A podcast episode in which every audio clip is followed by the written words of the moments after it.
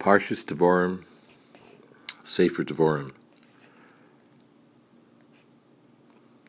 Sefer Devorim is referred to as Mishnah Torah.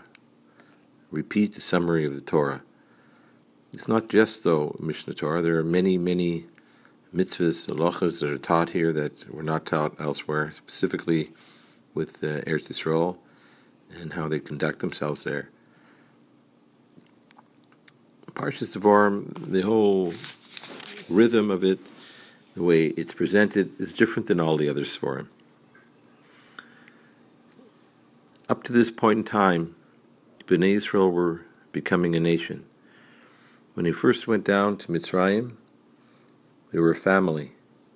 One family of Yaakov and his children, 70 children, 70 people went into Mitzrayim.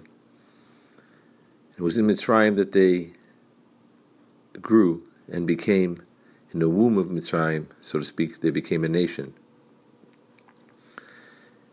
During the time there, they were just forming themselves into a nation. And it was through Moshe Rabbeinu and the miracles through of Hashem presented to Bnei Israel and to Egypt that they were that they gave birth to the Bnei Israel, so to speak. They expelled them from the womb of Mitzrayim. And the labor pains, which were painful, it was painful for Mitzrayim, it's painful for Bnei Israel. They were expelled, so to speak, from the womb. They continued through the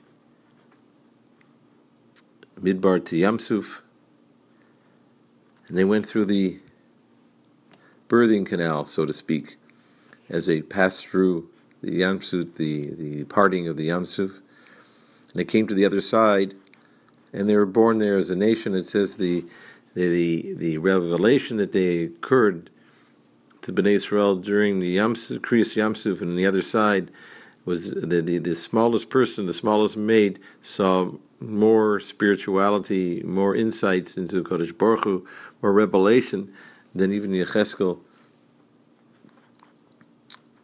was able to see in his nevuas.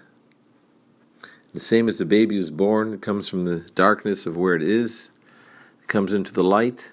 So the Bnei Israel were enlightened with this spirituality on the other side of the Yamsuf. And so they there they were truly eh, became separated from Mitzrayim and we were sure they were never going to go back. The umbilical cord certainly was was severed though they still wanted later on in the desert, they still wanted to go back, but it was over with at that point. They traveled from there, and they were given at Har Sinai, they were given the mitzvahs, the Torah, and they sort of put on tefillin for the first time as they're commanded for the tefillin and all the other mitzvahs, and so it was sort of like the bar mitzvah of the Bnei Yisrael. And as you continue through the desert, as a parent looks after their child, they give them food and warmth and shelter and clothing. So Kodesh Baruch did the same. They had an Ananei HaKavod which sheltered them, like a roof over their heads. They had food that was given to them. They didn't have to work for it. They just had to pick it up, the same as a child. The food is there for them. The clothing did not wear out, protected from all dangers. But the Ananei HaKavod. The water was given to them, the, the Be'er Shel Miriam. And all they had is in the desert. They, the first attempt to go to Bnei Israel, they weren't mature enough for their own independence. As a child has to reach a certain independence in order to be able to venture out on their own. So Bnei Israel weren't quite ready yet, and it took 40 years in the desert to mature as a nation to be ready to go into Eretz Yisrael. And this is where they're standing here now, at Parshas Devorim, as, as Moshe Rabbeinu is going to talk to them he reviews with them everything that their ancestry is like a father telling, sending his child off. As this is where you came from, this is where you good are, this is how you got here, this is what you did in the meantime. Now I'm going to teach you the laws that you have to keep, where you're going to go, the rules you have to follow. When you go to independence, you seek your own home, your new place, your new dwelling. This is this brings us to Parshas Devorim even the the cadence, the rhythm of Parshas Devarim is different.